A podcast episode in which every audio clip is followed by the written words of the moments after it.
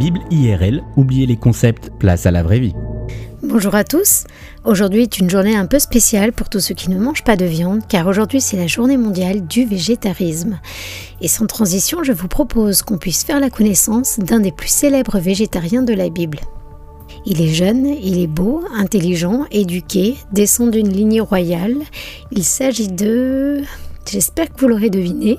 Il s'agit évidemment du prophète Daniel dont le récit se trouve dans le livre de la Bible qui porte son nom. Mais alors pourquoi Daniel a-t-il fait le choix d'être végétarien? Daniel vit dans une époque où on ne se préoccupe ni de l'impact de la consommation de viande sur l'environnement, ni tellement de la souffrance animale.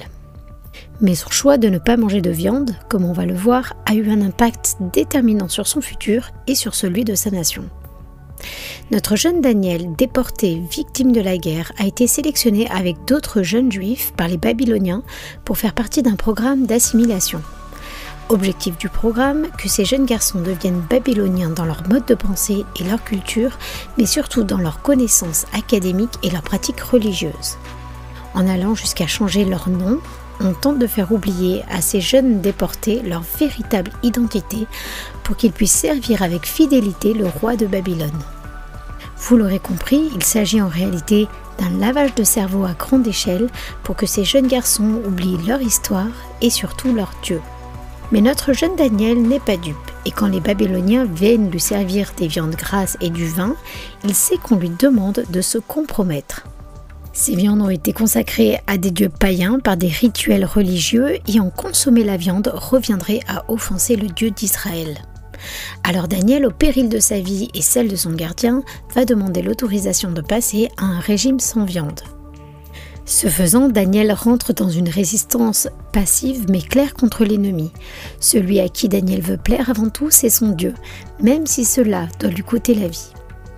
Après plusieurs jours de régime végétarien, Daniel est en bien meilleure santé que les autres jeunes déportés et sera d'ailleurs choisi pour servir le roi de Babylone, ce qu'il fera avec brio.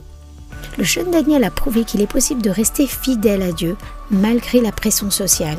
Il ne s'est pas compromis dans un environnement pourtant hostile à sa foi. La fidélité de Daniel n'est pas passée inaperçue dans le royaume de Dieu et son courage va être récompensé. La vie de Daniel va être marquée par le succès sur le plan humain comme sur le plan spirituel. Dieu va lui donner des dons hors du commun et ce jeune Daniel va devenir le grand prophète à qui Dieu va révéler de merveilleux secrets. Soyez encouragés, votre fidélité à Dieu ne passe pas inaperçue dans le royaume céleste. Face à l'hostilité, 1 Corinthiens 16 nous encourage.